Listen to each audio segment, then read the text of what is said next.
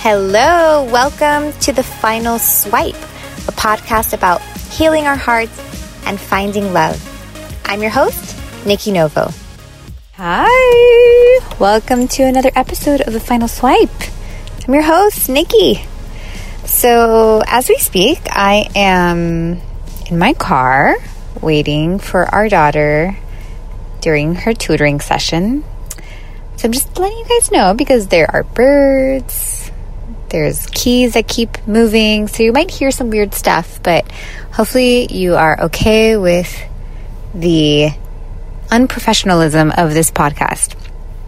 Um, in the spirit of being able to get you this info and getting it quickly and consistently. And this is just the way I got to do it because I got three kids, yo. All right, so today we're talking about how to attract and find soulmate love. Now, you know me, I love soulmates. I talk about them often. And, you know, I do get asked, how is it that we can attract a soulmate? And first thing we want to think about is why do we want to attract a soulmate, right? So a lot of people have, if you've experienced a soulmate relationship, you know, they're complicated, but at the same time, there's a depth and um, to them and there's also a fam- i can never say this word a familiarity to them right? So like you just see this person you feel familiar you're like i know this person i've seen this person i don't know why but like i just feel you know like we know each other. And for that reason we we want that kind of relationship because we're looking for that connection and that depth and we think it's only found in these soulmate relationships which is of course the reason why we keep going back to our exes or to people that we've dated before because um, you know it's really hard to understand that not, we're not supposed to marry every single soulmate. Uh, and for that reason we go back. But so i want to talk about like how we attract that. And the first thing is really understanding why we seek that in the first place. And it's and again i teach this in my book the final swipe but it's really it's a, it's a feeling that we're going for right? What we're looking for is not so much like oh my gosh i need to every time i meet a person i have to go get like my cards read to read to see if i'm you know with a soulmate. It's really that we're just like looking to feel a level of connection that feels very deep and that's really what we're looking for. So we can toss out the word soulmate, right? It doesn't matter. And a lot of times we're not going to know if it's a soulmate or not. And unless you're doing like a past life regression. When I met my husband, I was actually um, in the process of studying regressions, like how to do them. And I remember I had been dating him for like a few weeks and we were doing a past life regression because we, we I learned different regressions and I was like and she was like, okay, well, you can, you know, decide who you want to see, what you want to go for, you can like leave it up to chance. I'm like, leave it up to chance. Like, fuck that. I am going to see if this guy I'm dating, like, if I know him. Um, and sure enough, I was shown that we knew each other but uh, not in a romantic way, which is funny because that's really how I felt about him. I'm like, I know you, but I'm not sure if like I like it didn't feel like we were lovers before. You know, it just kind of felt like I know this person and that we had to develop like that lover type um, feeling. I, I felt more like protected by him than than necessarily like uh, lover vibe without that being bad. It sounds like I don't have sex with my husband, but that's not the truth. Anyways, so you know, like first of all, like you know, we're not always going to know, and you're going to drive yourself crazy if you try to like do a regression on every single person you meet. So it's better just to know that what you're looking for is a depth and a type of connection when it comes to soulmate. Okay. So that's the first thing. So these kind of relationships are also, you know, not, I don't want to say emotional because that sounds um, chaotic, but it's like, you know, we're able to communicate, we're, we're able to like feel the person, like we feel like we're getting close to the person, which means that you're with somebody who has somewhat of an emotional intelligence, right? Like that they are somewhat self aware. And now, that grows in people, you guys. So I don't want you to feel like, oh, this person's like not self aware at all or whatever. We can definitely like create that space. But it is important to know that like it is there is there are people that are capable of that kind of depth and there are people who are not capable of that depth. And what's re- depth. And what's really funny is that you may be thinking that you're meeting people who are not capable of that depth when really you may be the one who's not capable of that depth. I I was one who was not capable in not, that's probably the wrong word, but I was the one who in the beginning was not able not that I wasn't capable, but I was not able to to go deep for a very long time because I was afraid and I had been hurt before. So I kept thinking like, oh, I'm not making any connections. I'm not connecting. I'm not connecting. And the truth is that like I wasn't allowing myself to connect. That like there were people who were more. I was dating emotionally intelligent people, more aware people, um, and I wasn't willing to go there. So, the first thing is knowing that, you know, seeing, and you can kind of look back at the people you've dated before and seeing if, like, do you typically date people who are emotionally available? Do you date people who are who are self aware, um, who are able to to go deep? And sometime, or or are you dating people who like have issues? You know that like don't. Um, you know don't understand or they have issue you know everybody of course has their baggage but they have like a type of baggage that has not been figured out yet um, has not been looked at yet not even figured out yet but looked at yet right because um, we can have baggage and as long as like we're aware of it and we know it's something that like we're working on that's great. It doesn't mean that we have to have it all figured out of course. But you know those people that like they start talking to you about like an ex and they're like still upset about it and you're like whoa. Um, and but they're not aware of it. So that's like what I, like you know that's just that's just somebody who isn't able to see themselves just yet or at least not able to see themselves in a very important area and it's probably just not something you want to get into right so you want to ask yourself like okay in the past do i typically date people who are emotionally available? Am I emotionally available? And if the answer is no, that like I seem to not really date these people who are emotionally available, then you have to ask yourself, there's a few reasons why we do that, why we date people who are emotionally available. One of them is because we may not be, because we're still hurt and we don't want to go there, um, et cetera, et cetera. That, that was definitely like my story in the beginning.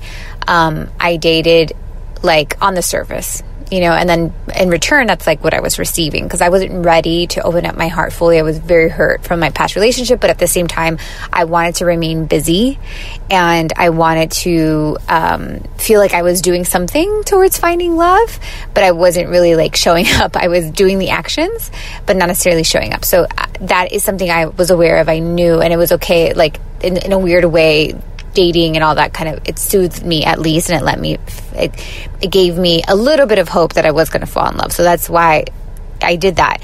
Um, but sometimes we don't attract emotionally available people because it could be something that we're used to, right? Like, so a lot of the times it could be that our, we grew up in a home where, you know, it wasn't common to talk about feelings, like it wasn't common to uh, address feelings, or only like certain types of feelings were allowed, like only happy feelings were allowed, um, things like that. And we might just not know that that's a possibility, and we might not even know how to do that right? So that's one thing. And then another thing is also just not feeling worthy of of that level of connection. So once you can kind of spot maybe what you are, see if you can first of all, you know, awareness is huge. It's, awareness is the first step. It's always going to shift things. But secondly, if you feel like it's something in your in your subconscious that's blocking you, create a mantra, right? So start saying, like, I am worthy of people who are willing to share their heart with me. I'm worthy of depth, or I am ready to start creating depth. I'm ready to start creating connection, um, to all of that, right? So just making sure that you have a mantra to help you out in that in that space if that is if that is what you feel you're up against because you know, basic law of attraction, you guys. Like, if we don't believe that we can have that, if we don't know that it exists, if we don't believe that it exists, all that stuff, we're not going to bring it into our lives. But if you're really looking for depth and connection, you first have to be able to allow yourself to go there, but also, and we'll talk a little bit about like how we do that and how we create space, but also that you're attracting people who are willing and capable, right? Not, you know, everybody's capable, but like willing to go there. So you have to believe that you are worthy of that kind of connection, of that kind of person. Um, sometimes we think that those people are like better than us. And that's not the truth. They're just a type of person. Um, and they're not better or worse. Sometimes they can be more work in a way.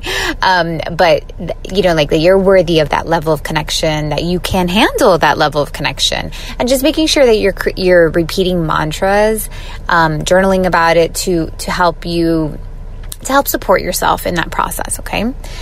Now, the other thing is us, right? Like I was alluding to in the beginning that I was talking about.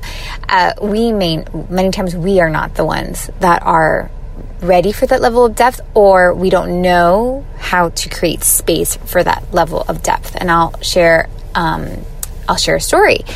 So my dating experience was like I would date and I would date great guys um, many who were ready, you know, to to go deep with me and connect with me and all those things.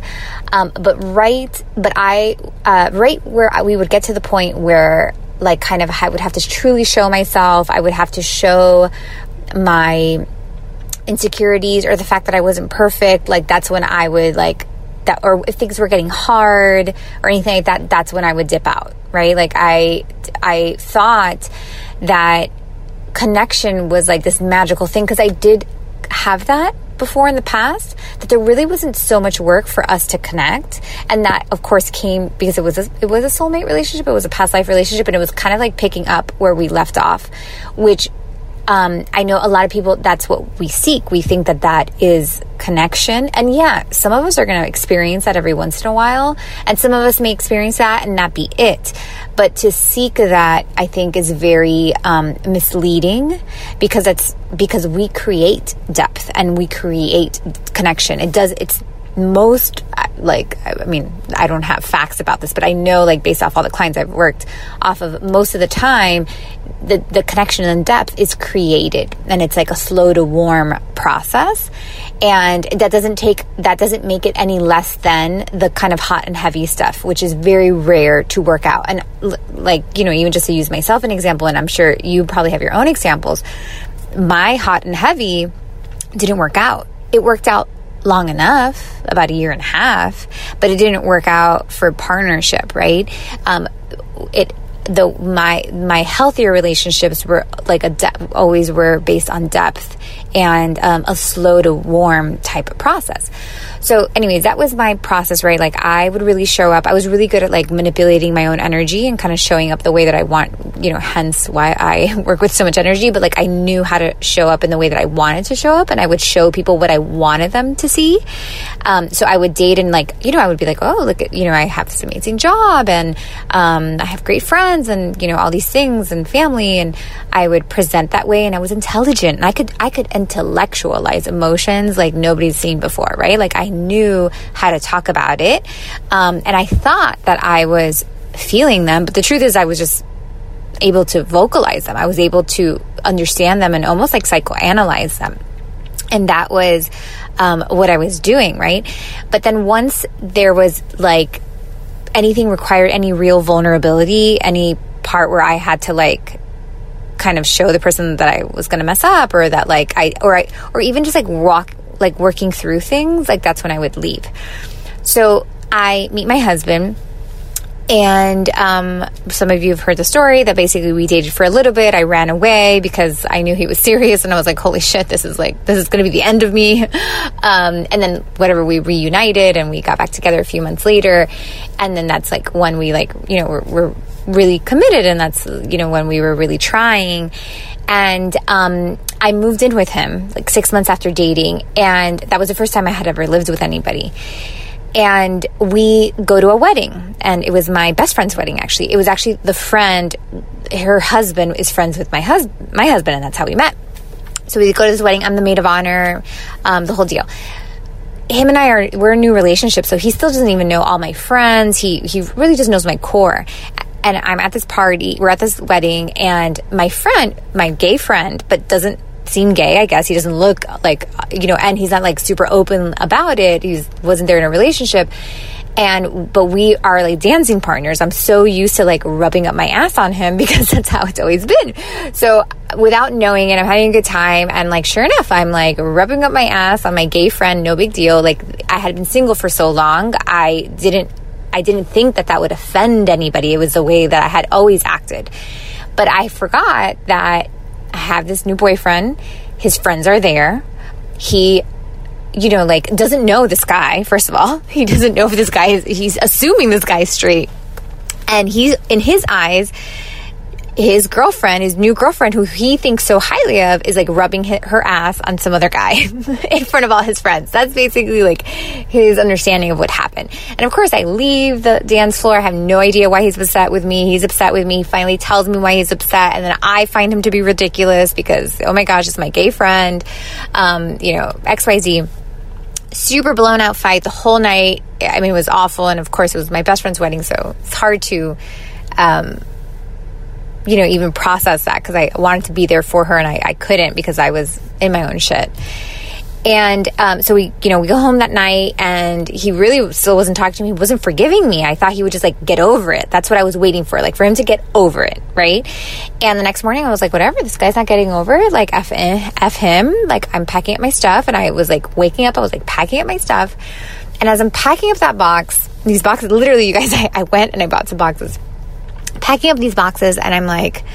I had this just moment. I was like, I, I just, you know, I, I heard the guidance. I, I, I was like almost outside of my body in this moment. And I understood that I could either keep doing what I was doing, was leave when things get hard, leave when, you know, they, they, fought, they found me out that I wasn't perfect and uh, I didn't know how to say I was sorry, um, that I didn't really know how to work through things. Or I could do something different, which is called be vulnerable, apologize, like connect. Um, and I I just chose to do, you know, I don't know why, but I chose to do something different. And I remember coming out of that room and just telling him, like, listen, I am sorry. I am not perfect. I handled that wrong. I mean, he didn't handle it the best either, but at the same time, like I didn't under I didn't understand him. If anything, I was kind of mocking him. Um, and I told him I'm not perfect, and I don't know what I'm doing but like all I can promise you is that like I will try my best. And I will try my best. And in that moment, like that was when he finally let it go. He was like, "No problem. Okay. Let's keep going." You know?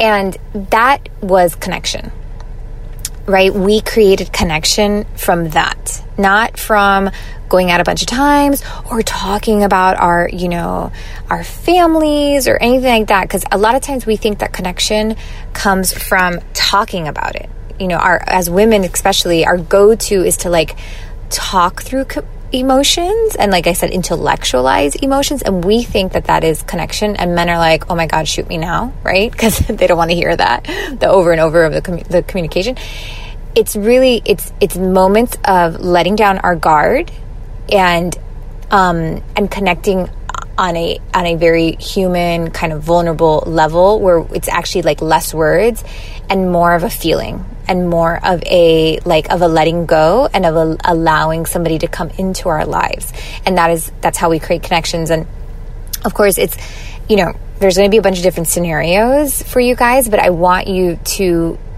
to notice the crossroads in your dating life, right? Like kind of what I was explaining to you that that was a cro- there was a split in the road in that moment of when I was packing those boxes.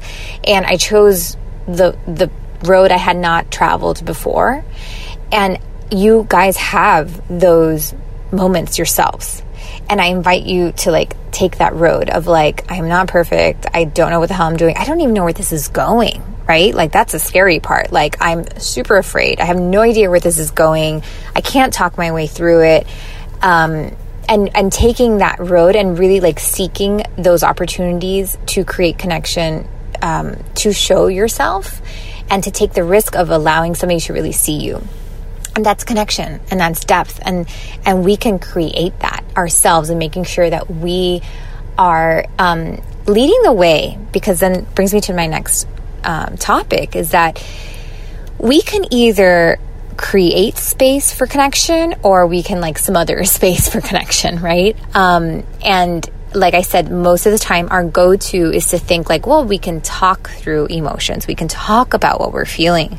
And that is how I am creating connection. And that's typically how we think it is. And we think that because we're speaking emotions, we know what we're talking, you know, like we're being emotional, but really we're intellectualizing most of the time. So what you want to do is, because because in that moment, that story that I'm telling you about Benny, when I was just like, listen, I'm not perfect. I have no idea what I'm doing. Like, I'm so fucked up. um, in that moment, I basically was uh, leading, right? Like, I was letting him know that, like, look what I just did um, you're allowed to do that too. And I, and because, and he led also by forgiving me, right? And showing me grace and, and dropping it and not making me like, oh, you know, not over talking or punishing me or trying to make me to say sorry more or anything like that. And also, you know, expressing that like that he himself over not overreacted but like didn't give me a chance he was he was triggered and um, he led as well right like he let me know like he we were showing each other like how we can apologize and how we can connect and all that kind of stuff. So in that moment, like I was creating space for and, and, he created the same space giving it to me back but like i created space to show like this is how we can do this thing so i led with with that and i honestly benny is more in um, more maybe not now i'm sure he's taught me so much but i think that i would say in the beginning he was he had his his cards were way more down than mine were. So he, I, I want to say that he created the space for me rather than like me creating the space for him.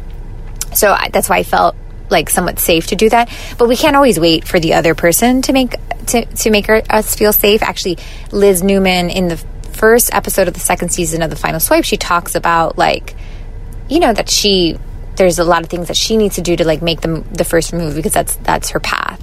So just putting that out there if you guys haven't listened to that episode.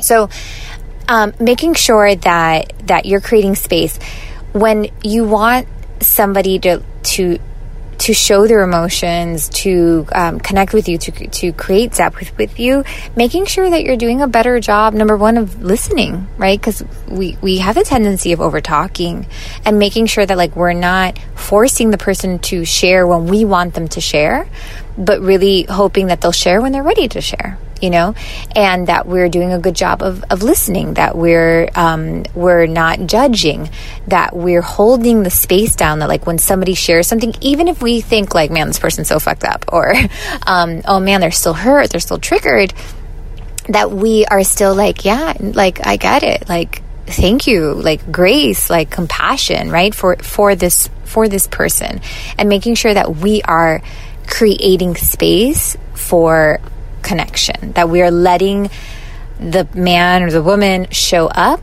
and like feeling not judged and feeling uh, safe to say what they need to say and to be like who they need to be. That we're not pushing anything along, that we're not probing, um, and that we're not afraid because, especially when it comes from like women and men relationships, a lot of the times when a man gets scared, let's say, and this can this isn't always you may have seen this like in your previous relationships because this doesn't always happen in the beginning.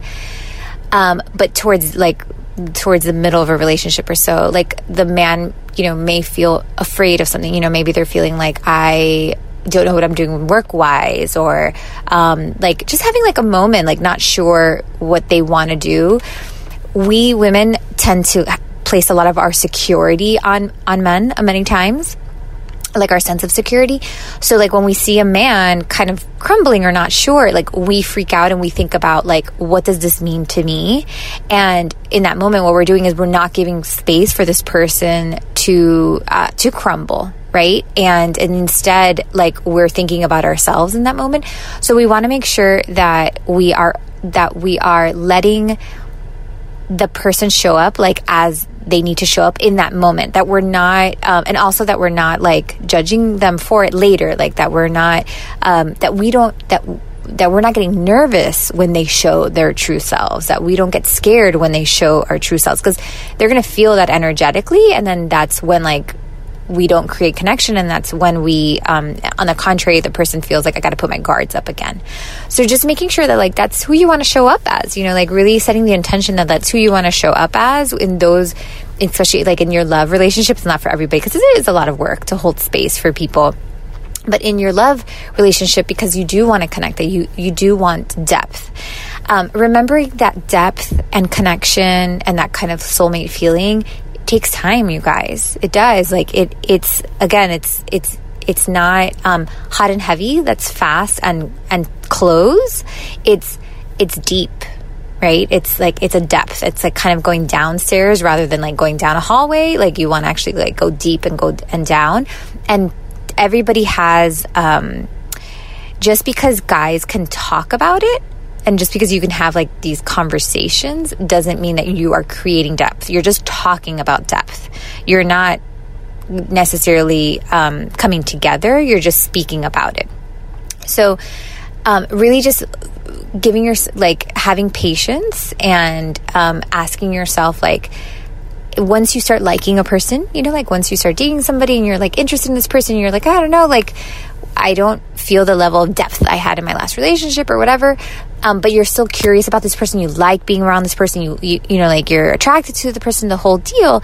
Really seeing like what you can do to, to like, not what you can do, but how can you show up to create that depth, right? And to have patience for it and to to experience it rather than like talking your way through it. So, just a reminder, depth and connection are created, right?